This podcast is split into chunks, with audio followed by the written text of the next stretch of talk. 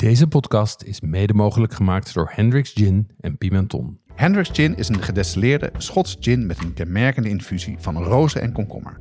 Probeer nu ook de fruitige variant Grand Cabaret. Pimenton is dé webshop voor foodies. Ze hebben meer dan 1000 ingrediënten van over de hele wereld die ze snel en voordelig versturen vanuit België. Ook bij ons geldt geen 18, geen alcohol. Jonas, met welke kok of bakker zou jij graag een keer samen koken? Wat een vraag, Jeroen. Dat is, hoe moet ik hier antwoord op geven? Nou, ik ga het kort houden. Bakker zou ik heel leuk vinden om met Kees Holtkamp te bakken. De one and only. Ja, ik vind een hele leuke man en ik gebruik ook zijn kookboek heel veel. Ja. En qua kok denk ik Marijn van Berlo van Sjoe. Oh ja. Ik ben wat toch wel hij. Die maakt zulke waanzinnige gerechten met veel groenten en veel fermentatie en dingen. En volgens mij kan ik daar ontzettend veel van leren.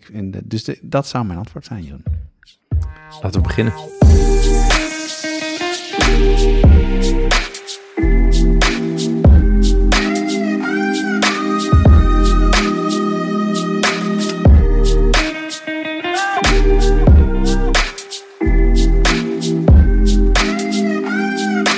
Wat Schafte Podcast gaat over lekker eten en drinken, zelf koken en buiten de deur eten. Het is voor iedereen, van het beginnende tot de ervaren thuiskok.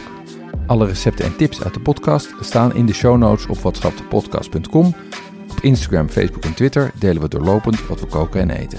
Elke aflevering starten we met een drankje, dan bespreken we onze culinaire ervaringen en staat er 1 onderwerp centraal. Het onderwerp van deze aflevering is appeltaart. En daar gaan we het over hebben, maar we praten eerst even bij met een drankje. En wat heb je meegenomen, Jeroen? Ja, Jonas, ik heb hier een glas voor je neergezet. Het ziet er aanlokkelijk uit. Het ziet er aanlokkelijk uit. Ik zou zeggen, hoe ziet het eruit? Wat zie je? Nou, ik zie, het is een tumbler. Een tumbler, ja. Met ijsklontjes. En het heeft een beetje oranje-achtige koude drank zit erin. Mm-hmm. Er zit iets van een piel bij, zie ik onderin. Ja. Het is iets... Ja, andere kleur. Dus dik geen Negroni, want die is het is wat roder dan dit. Ik ga het proeven. Wat zei je ook weer? Heel lekker. Ja. Dus het is een Bombardier. Nee. Als jij zegt dat er geen... Maar ik proef wel whisky, klopt dat? Nee, je proeft geen whisky. Ach, god. Ja, weer daarnaast. Nee, maar... kom maar op, vertel me gewoon wat het is. Want, het is een Mela d'Alba, oftewel een appel Negroni. Oh, grappig. En die is gemaakt met Calvados die ik in een... anonieme fles krijg van iemand die... Die smaak ken ik, ja. Die hier tegenover mij zit. Zeker, daar gaan we het niet heel erg over hebben. Maar een iemand die ik ken, ja. Die maakt zijn eigen Calvados. En precies. Die is heel erg lekker. En daar krijg ik af en toe een flesje van. En dit is feitelijk een Negroni gemaakt met Calvados. Ah, wat grappig. Ja, ik herken die smaak nu wel, ja. Wat leuk. Ja, en wat er interessant aan is dat je hierin iets meer appelbrandy doet... dan gin in een Negroni. Negroni is natuurlijk 1 op 1 op 1. Yeah. Dit is 2 afdelen brandy, 1 vermoed, 1 Campari. En daarmee proef je die appelsmaak wat beter. En daardoor wordt die kleur ook wat lichter. Ja, goed. En wat ik er ook leuk aan vind, is dat het dus de Mela d'Alba betekent de appel van Alba. En Alba ligt in Piemonte. En wat hebben wij met Piemonte? Ja, daar hebben we wat mee, hè? Hebben wij een schoolreisje naartoe gepland. Ja. Als het nog kan, hoor, met... Nou, tegen die tijd had de griep wel voorbij zijn. Tegen die tijd is het uitgestorven. Ja, en dan is het veranderd in heerlijk ruikende truffels. Ja. Ja, we gaan waarschijnlijk in het najaar gaan wij daar op excursie. Dus daar heb ik nu al heel veel zin in. En wat ik nou grappig vind, dit is dus... wat voor vermoed heb je hiervoor gebruikt? Ik heb hier die Berlijnse vermoed voor gebruikt, ja, Balthazar. Ja. Ja. Want ik ben laatst bij de Hortus Botanicus geweest. En die maken hun eigen vermoed. Oh ja? Ja, dus die is al wel op, moet ik eerlijk zeggen. Oh. Maar ik zal wel eens een keer een nieuwe kopen. En dat is heel lekker. Die is heel, heel aromatisch. Wat leuk. Ja, het drankje verandert daar dus enorm door. En dat valt mij sowieso op met Negroni's. Dus dat Die vermoed maakt heel erg uit hoe die smaakt en hoe die wordt uiteindelijk. Ja, dat is ook de ontwikkeling van jouw smaak. Hè? Het is ook omdat je veel Negronis drinkt, ga je die nuances veel beter proeven. Ik drink helemaal niet veel Negronis. Omdat jij soms wel eens een Negroni drinkt. Ja. Nou goed, we hebben een lekker glas in de hand mee gevuld. Maar ik wil ook wel, we moeten ook even proosten. Hè? Want laten we het eventjes doen. Ja. Want we zijn dik door de 11.000 downloads heen. En ik kan me nog herinneren dat wij een paar maanden geleden het vierde dat we de 2000 hebben. Dus het gaat echt heel erg hard. En voor alle nieuwe luisteraars, welkom. En te gek dat jullie ons volgen. Maar mocht je niet weten dat wij een Instagram-kanaal hebben of Facebook of Twitter. Daar is heel erg leuk om te volgen, omdat we daar veel plaatsen wat we doen. En wat voor onderwerpen we gaan behandelen. Maar ook heel veel van onze luisteraars koken daar de gerechten en delen ook heel veel dingen. Dus het is heel leuk om te doen. Dus dat is een tip. Ja, en op watschaftepodcast.com zetten we alle recepten. En kan je je ook aanmelden voor de nieuwsbrief. En die versturen we zodra er een nieuwe aflevering is. Ja, en over nieuwsbrief gesproken. Komen we later nog even op terug. Maar we vinden het ook leuk om jullie luisteraar een beetje mee te laten genieten van het succes. Dus en we gaan aan het einde van deze aflevering een kookboek weggeven. Dus blijf luisteren tot het einde. Over kookboeken gesproken, Jonas. Hoe staat het met de kookboek-challenge? Ja, ik vond het weer hoog tijd om weer wat nieuws te proberen. En ik heb deze keer heb ik mezelf de opdracht gegeven om octopus te maken. Ik eet het heel vaak.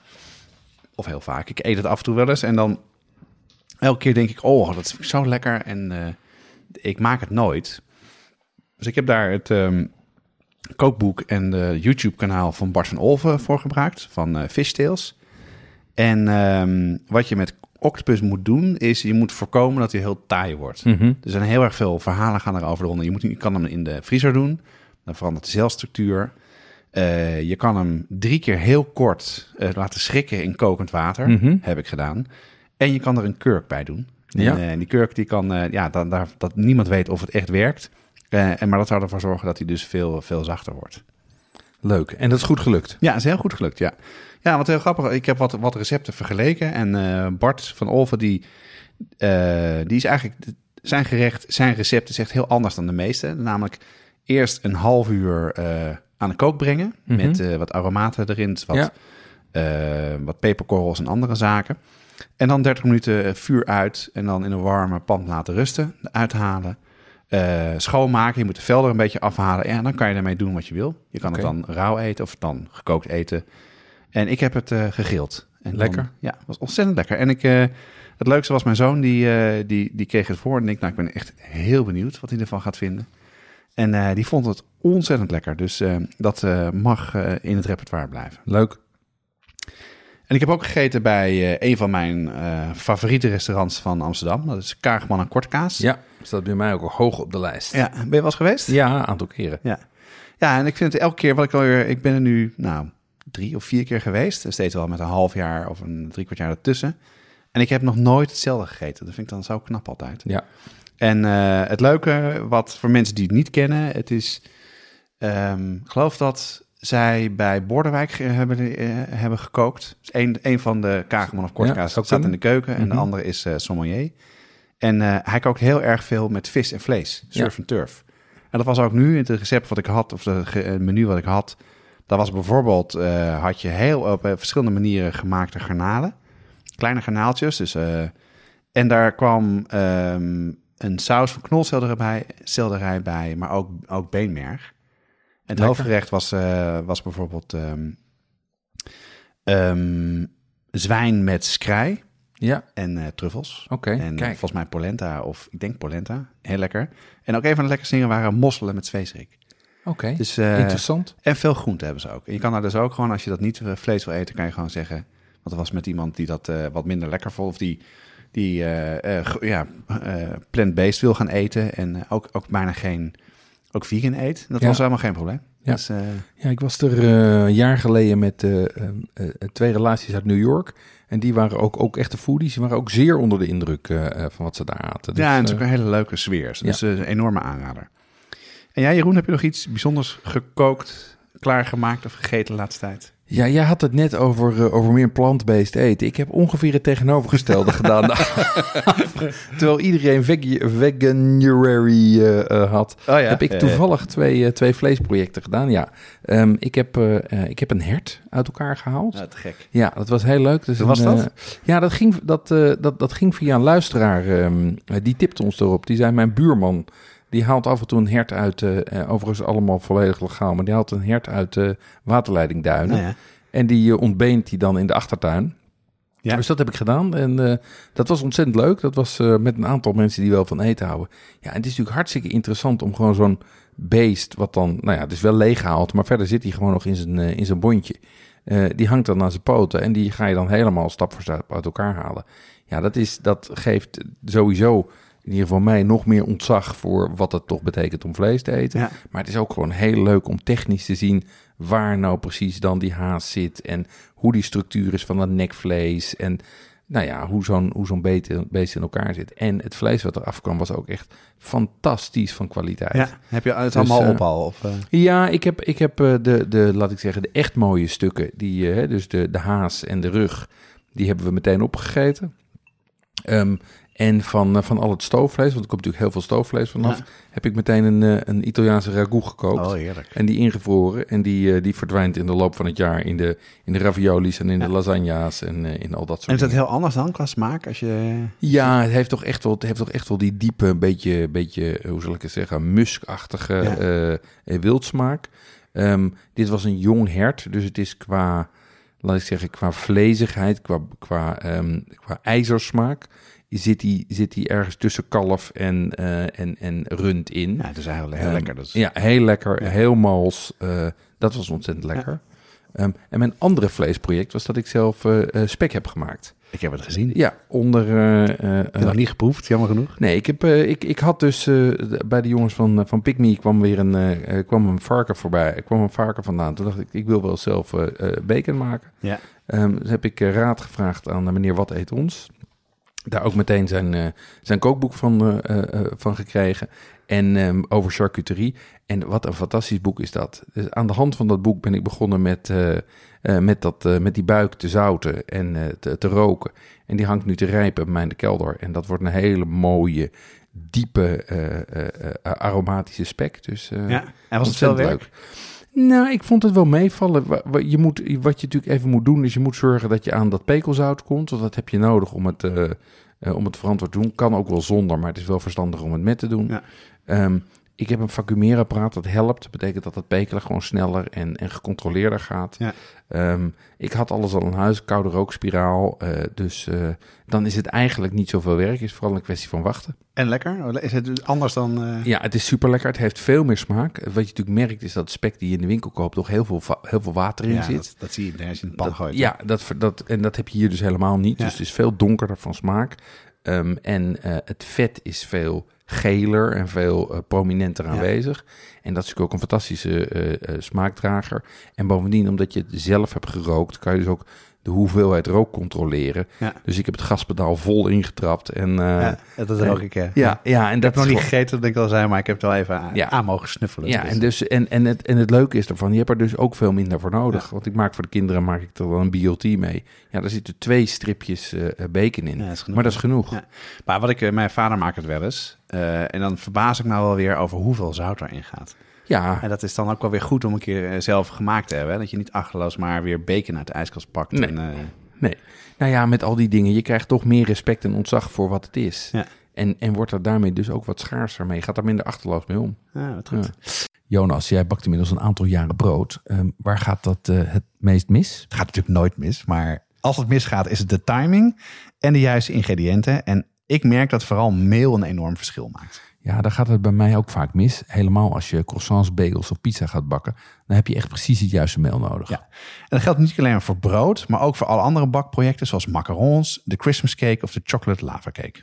En daarom zijn wij heel blij met onze partner BakTotaal. Zij leveren werkelijk alles wat je nodig hebt. Tientallen soorten meel voor brood en patisserie. Chocolade van Callebaut, marsepein, amarenekersen, versiering voor cupcakes en nog veel meer. Ja, en ze hebben niet alleen de basisingrediënten, maar ook de juiste spullen. Zoals rijstmandjes, deegschrapers, spuitzakken en de prachtige Nordic Wear bakvormen. Bestellen doe je via www.baktotaal.nl en meestal heb je je bestelling de volgende dag in huis. En onze luisteraars krijgen 10% korting op het hele assortiment met de code JonasBakt2024. En die is geldig tot half mei. Dus baktotaal.nl met kortingscode JonasBakt2024. Nou, van vlees naar iets heel anders. Namelijk naar appeltaart. Mm-hmm.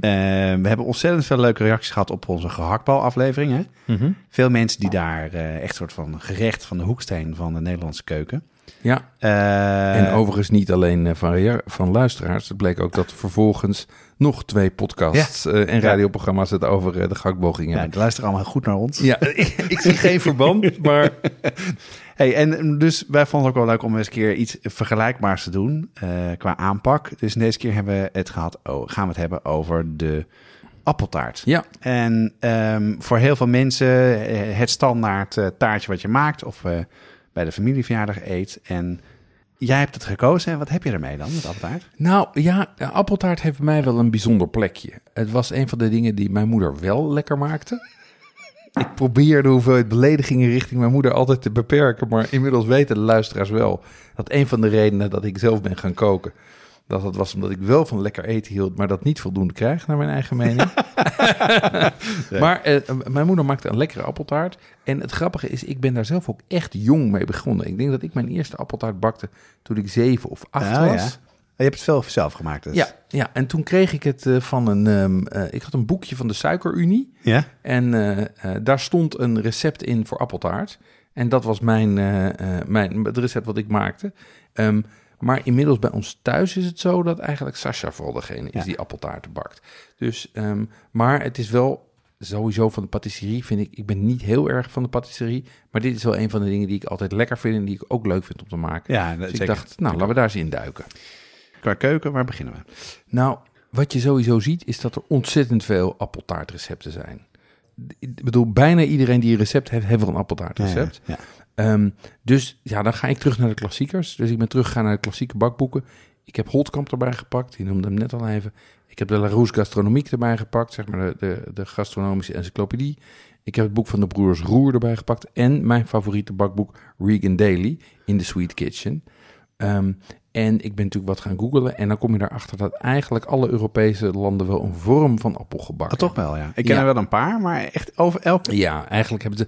Nou ja, kijk, in sommige landen is het meer een appelcake. In Italië of in Spanje is het meer een appelcake. Ja. En in Zweden en in Duitsland is het meer een appelstrudel. Ja, lekker. Met vanillesaus. Precies, maar in Zweden hebben ze natuurlijk ook weer iets met kardemom. Dus elk land heeft wel zijn eigen appeltaart. Dus... Ik dacht van waar ga ik dan? Waar beginnen we dan? Welke pak ik eruit om te maken? Nou, vertel. Welke heb je gekozen? Nou, ik heb uiteindelijk gekozen voor de Hollandse appeltaart. Ja. Omdat we Hollands zijn. Ja. Zo simpel is het. En omdat die heel lekker is, precies. Toen heb ik naar de Franse gekeken. En in de Franse keuken kom je eigenlijk 4 verschillende taarten tegen die je veel ziet. De Bretonse, de Normandische, de Baskische en de Tarte Tatin. Ja, ik ken alleen Tarte Tatin. Ja, en die heb ik er dus ook uitgehaald. Want die andere, die zijn ook interessant en ook lekker. Maar ik vind dat Tarte Tatin is toch ook wel een klassiek icoon. En dat vond ik wel leuk om mee te nemen. Welke ik heb overgeslagen zijn... in Rusland heb je een charlotte van appel. Ja. Dat is zeg maar meer een soort bijna cake... waarvan de buitenkant gebakken is en de binnenkant een soort van appelmoes. Oh, lekker. En dat lijkt wel op een apple pie, Amerikaans. Die heb ik ook gelaten voor wat het is. Ja, heel goed. Dus ik heb gekozen voor de Hollandse appeltaart, de Tarte Tatin. En daarnaast iets wat een Baskische appeltaart heet, die wij heel veel hier thuis maken, die ik heel lekker vind. Maar waar ik bij de research achter kwam dat het helemaal geen Baskische appeltaart is. Oké, dus die heb je gekozen. Ja. En welke versies heb je dan? Maak je er dan van? Van de Hollandse appeltaart bijvoorbeeld? Nou, de Hollandse appeltaart, daar ben ik eigenlijk uitgegaan van het recept dat we hier in huis hadden. En dat was zogenaamd het recept van Winkel. Maar toen had Winkel? Ja. Winkel is een... dat is, ik ken het wel hoor. Ja, luisteraar misschien niet. Amsterdam-centrische opmerking. Winkel is een café op Noordermarkt. Ja. En die staat bekend om zijn appeltaart. Ja, en tegenwoordig ook bekend om zijn rij. met heel veel toeristen. Viel mij laatst op. Het is echt enorm druk. Altijd. Ja, is dat... ja, echt heel erg. Ja, dat is natuurlijk de zegening van TripAdvisor en internet. Ja. Maar die Hollandse, die wilde ik maken. En daarbij was ik... Ik dacht dat de winkeltaart was. Toen heb ik het boek van Laura de Graven erop nageslagen. Het Amsterdam bakboek. Ja, wat ze eerder maakte. Ja, wat ze eerder maakte. En daar stond het recept van Winkel in. En toen bleek dat wij het toch net anders maakten. Okay. Dus die heb ik. En ik heb de Tarte Tatin. Dat was echt een worsteling. Daar moeten we het zo nog maar even over hebben. En ik heb dus die... En welke ga je maken dan? Ja, dat is de worsteling. Dat is... daar hebben we het zo over. Precies. En dan heb ik dus gekozen voor wat ik dus de Baskische appeltaart noem. Maar dat is een appeltaart uit een Baskisch kookboek. En wat een ontzettend lekkere taart is. Dus, ja. Nou goed, dan gaan we snel gaan hebben over hoe je ze moet maken en wat je zelf kan maken. En je hebt dus best wel veel dingen uitgezocht. Heel veel uitgezocht, als ik het allemaal zo hoor. En dan lijkt me natuurlijk ook wel leuk om even te horen van jou of er nou veel overeenkomsten en verschillen zijn tussen al die versies. Ja. Nou, kijk. Brandlos, joh. Wat je ziet is dat er zit... wat natuurlijk essentieel is welke appels je kiest. Ja. En, zit daar een groot verschil tussen dan? Ja, daar zit een heel groot verschil tussen. En wat je eigenlijk ziet is... Iedereen maakt ze altijd met zure appels. Okay. Dus appels die voldoende zuur hebben. Dat is natuurlijk ook belangrijk... omdat er vanuit het recept vaak al best wel zoet bij komt. Ja, ja. En dan zit er een beetje spanning in. Ja. Dus dat zijn... De L-Stars, de Brayburns of de Pink Ladies. Of de schone van Boskoop, die we ook kennen als de Goudrenet. En het verschil tussen die eerste drie en die laatste... is dat die eerste zijn stevig blijvend. Ja, en die laatste is een moesappel. Ah, ja. En die wordt dus veel... En dat is eigenlijk vergelijkbaar met aardappels. Waarbij je aardappels hebt die natuurlijk vastkoken en kruimig. Ja, ja. Okay. En dat is dus een keus die je maakt. Dus daar, dus appels, daar zit toch best veel verschil in. En verder nog? Ja, nou ja, en toen ben ik down the rabbit hole gegaan. En je had me al een beetje verteld. Ja, dat was echt een hel van de deegsoorten. Ah ja. Oftewel de pâte in het Frans. Oké. Want voor de verschillende appeltaarten gebruik je verschillende soorten deeg. Ja. Ik ben me dus gaan verdiepen in de pâte brisée, de pâte à foncer, de pâte sucrée en de pâte sablée. Hoppakee. Nou, oké. Maar dat zijn dus verschillende versies. Wat het interessante is, dat is eigenlijk allemaal bestaans uit meel, boter, suiker, ei, zout en soms een beetje water. Ja. Maar de verhoudingen en de bewerkingen bepalen wat het wordt. En ik dacht... Iedereen zegt altijd over patisserie, dat is heel precies. Ja, zeker weten. Dat kijkt heel nauw. En bovendien zag ik overal diezelfde termen tegenkomen. Maar toen ik die recepten las, toen dacht ik... Ja, maar wacht even. De pâte brisée hier, die lijkt heel erg op de pâte sucrée daar. En de verhoudingen waren toch anders. Dus dat werd een soort van spiegelpaleis van recepten... waar dus wel dezelfde termen werden gebruikt... maar dan toch net andere verhoudingen. Gek, ja. En omdat de ingrediënten dus hetzelfde zijn... denk je echt van, hè? Maar en je hebt wel allemaal heel erg klassieke boeken gebruikt, het zijn allemaal toch? Klassieke, ja. Dit is niet... Dus uiteindelijk heb ik een Excel-sheet gemaakt. Ja, zo ken ik je, Jeroen. Maar dat is wel sowieso met bakken en patisserie... ga je toch heel erg uit van meel als 100%. Dus waarschijnlijk heb je zoiets aangepakt. Dus... Nou, wat ik vooral heb gedaan... is gewoon dus even in die benamingen en die verhoudingen... kijken of die hetzelfde waren. Ja. En die waren dus anders. Ja. Dus, en wat is daar interessant aan dan, Jeroen? Nou, een beetje uit mijn rabbit hole te trekken. Jij bent daar heel... Dus ik ben wel heel benieuwd wat nou die verschillen zijn. Wat ik daar vooral uit heb geleerd... is dat als je een recept... een appeltaart van één kok neemt... en die heeft het over fonceerdeeg... dat je ook het fonceerdeeg van die kok gebruikt. Oh, okay. En dat je dus niet denkt dat fonceerdeeg een soort van standaard is... die bij iedereen hetzelfde is, okay. Want dat is hij dus niet. Ja. En bovendien dat dus wat de ene fonceerdeeg noemt de andere weer pâte à brisée. En wat je dan wel ziet, wat interessant is om te zien... is dat die verschillende deegsoorten, dat die wel allemaal een eigen functie hebben... Dus je hebt de pâte à brisée, die heeft heel weinig suiker, die is makkelijk te bewerken.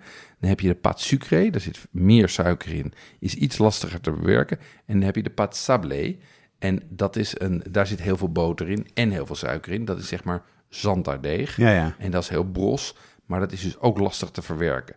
Dus daarmee... En verwerken bedoel je qua handling met deeg maken, wat heel snel smelt of uit elkaar dondert. Nou, of dat je te veel bewerkt en je glutenzetting krijgt, waardoor je dus taai deeg krijgt. Nou, ja. Dus ik wist weer waarom ik patisserie zo irritant vond. Oké. We beginnen bij de Hollandse appeltaart. Ja. Vertel daar, wat is een goede Hollandse appeltaart in jouw ogen? Wat mij betreft is een goede Hollandse appeltaart, dat is een open taart. Ja, en wat bedoel je met open dan? Dat de bovenkant open is en niet gesloten, niet afgedekt. Ja.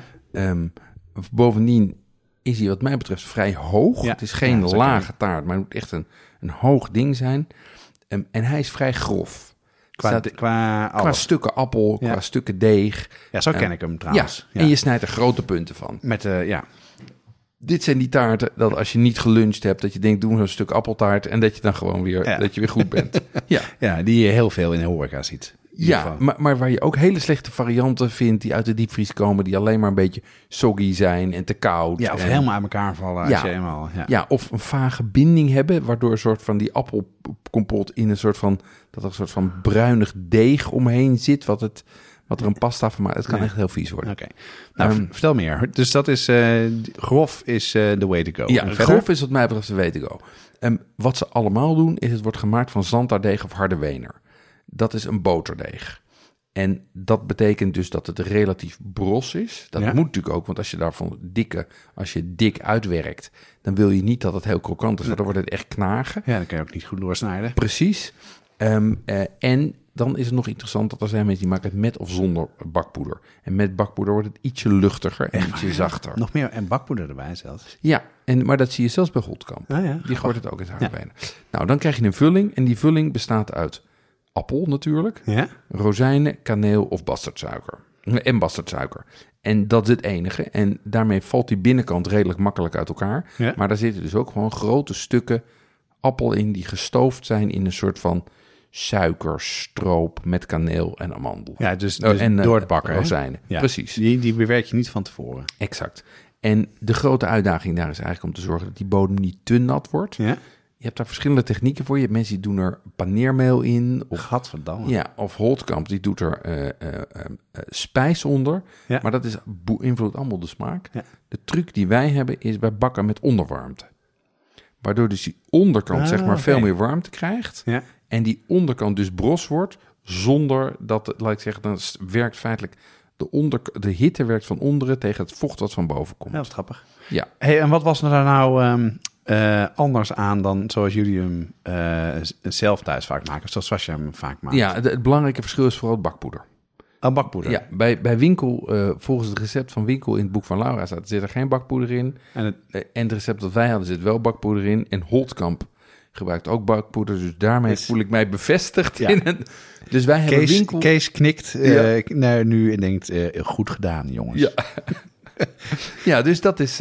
maar ik denk, we zitten... Ik zit er al aan te kijken. Ik kom erop met die dingen. Precies, ik heb de hele week appeltaarten staan bakken. En ik heb hier ik ben natuurlijk gewoon mee bezig geweest. Cool. Ja, ik zie er dus voor de luisteraar... Jeroen pakt nu een plateau. En daar verschijnen inderdaad 3 verschillende stukken appeltaart. Die moeten we delen, jammer genoeg. Ja, maar er ligt een mes naast. Ja. En dan beginnen we bij deze. Hè? Want dat is de eerste die... als jij dan nou even... Ja, ik snij hem aan. Pak jij maar een stukje. Ik weet hoe die smaakt. Begin jij maar gewoon. En dan, wat moet ik dan doen? Moet ik dan de korst pakken of juist niet? Ja, wat jij lekker... Ik zou beginnen met dat middenstuk. Ja, de korst is toch een beetje, zeg maar, het toetje. Nou, inderdaad, hij is heel open. Er zitten veel krenten ook bij, zie ik. En rozijnen. Rozijnen. En ik ga nu een hap nemen. En wat ik dus heb gedaan... Jonas zit ondertussen even te smakken. Het deeg hier, dat rol ik niet uit... Maar dat duw ik met mijn vingers in de vorm. Dat is enerzijds omdat die harde wener zo lastig te bewerken is. Maar anderzijds, daarmee krijg je ook een wat dikkere, deeg. Ja. Maar dat kan wel, omdat die hele taart in zijn geheel toch vrij massief is. En wat ik heel lekker vind eraan, is dat die dus...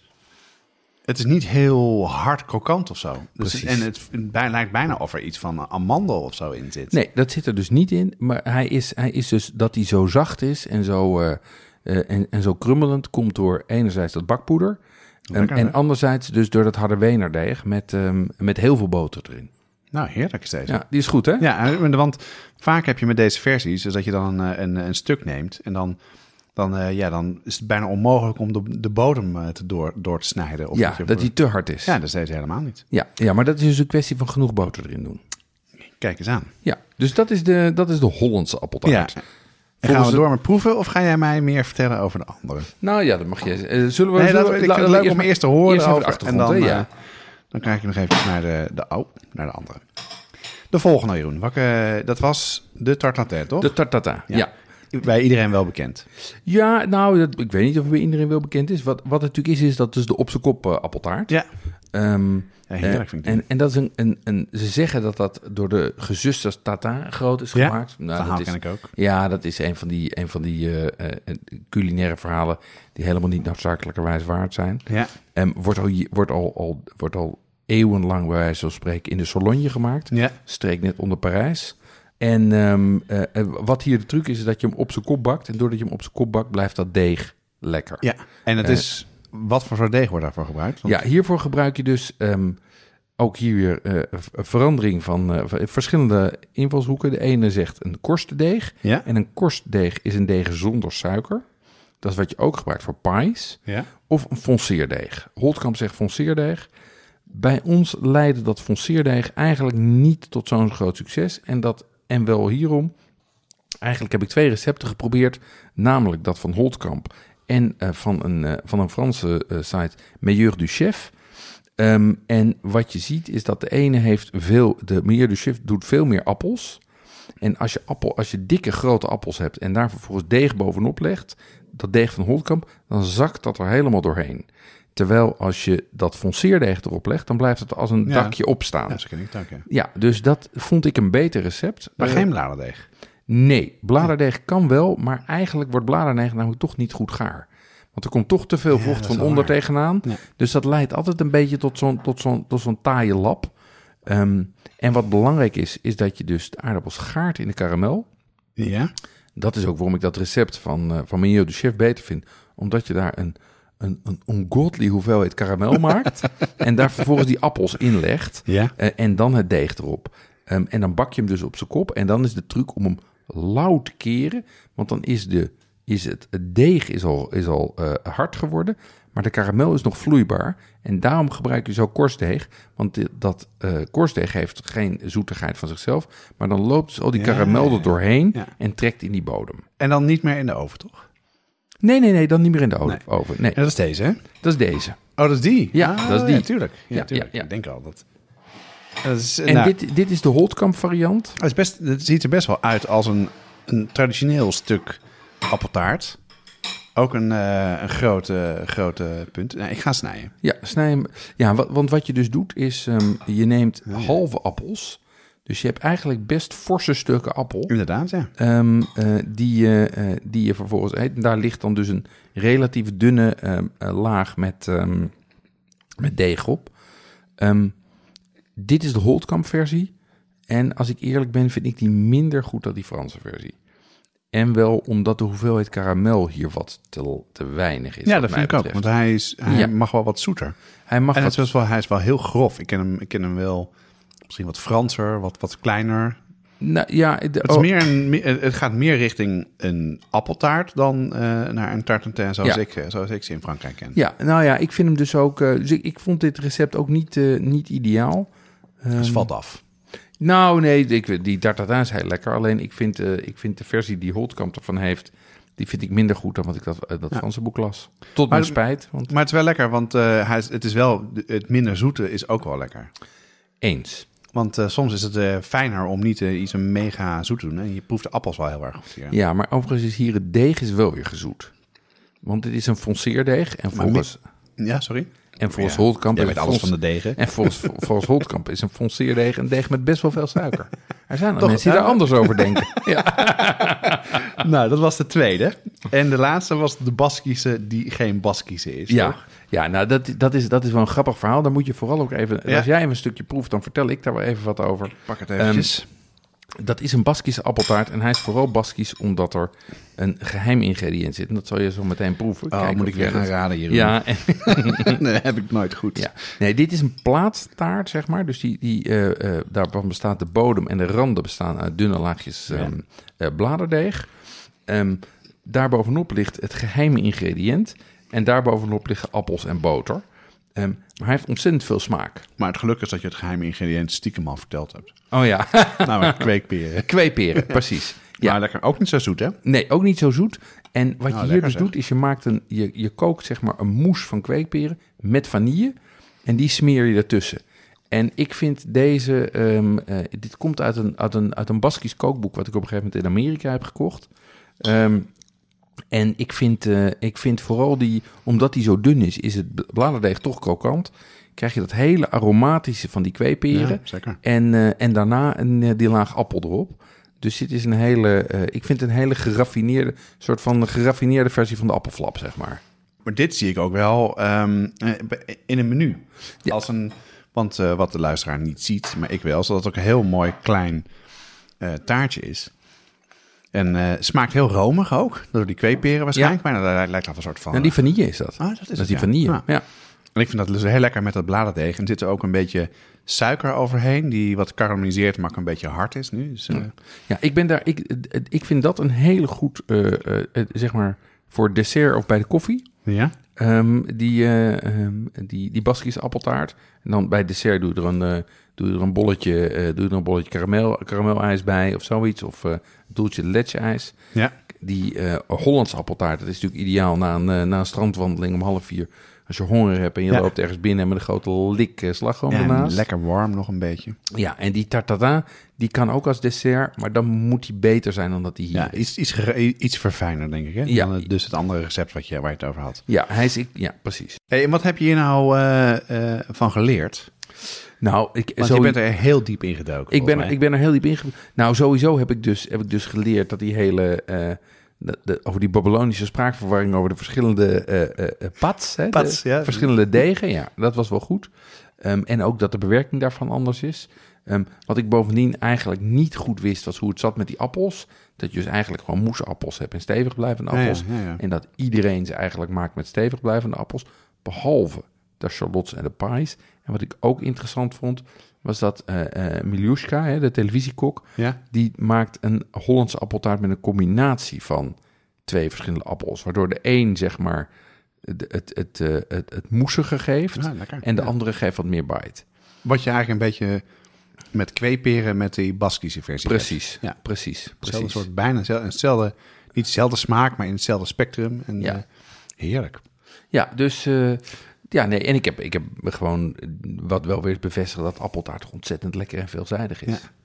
Hey, en als je het niet zelf wil maken, waar kan je het dan goed buiten de deur eten? Ja, nou, daar heb ik ook even wat luisteraars voor geraadpleegd. Want de voor de hand ligt... Het grappige is, bijna iedereen zegt bij mijn moeder of bij ons thuis. Dus appeltaart is echt wel iets om thuis te eten.